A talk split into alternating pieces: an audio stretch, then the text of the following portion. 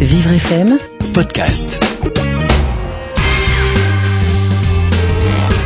Jérôme nous écrit de, de Reims. Je suis tétraplégique et je contrôle mal mon corps. J'ai très peur d'avoir une érection en présence d'une infirmière et en même temps j'ai beaucoup de désirs pour certaines. Alors comment faire ? Jérôme, je comprends votre peur, euh, mais en même temps, euh, j'ai envie de vous dire c'est leur problème aux infirmières. C'est pas votre problème à vous. Voilà. Dans la mesure où, si vous voulez, déjà, c'est une réaction normale, naturelle, physiologique.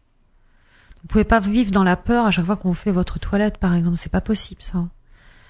Donc, euh, c'est, normalement, c'est aux infirmières de gérer ça.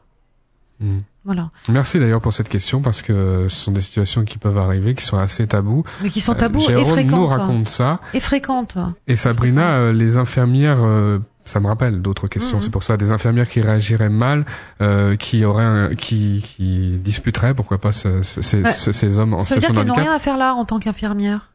Voilà.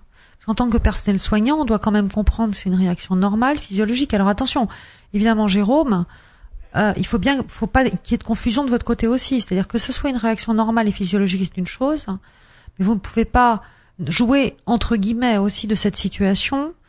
Euh, pour mettre mal à l'aise quelqu'un qui vous plairait sexuellement. Vous voyez ce que je veux dire ? Dans les deux sens. C'est-à-dire, l'infirmière, elle, elle répond d'une façon médicale, parce que c'est dans son rôle d'infirmière.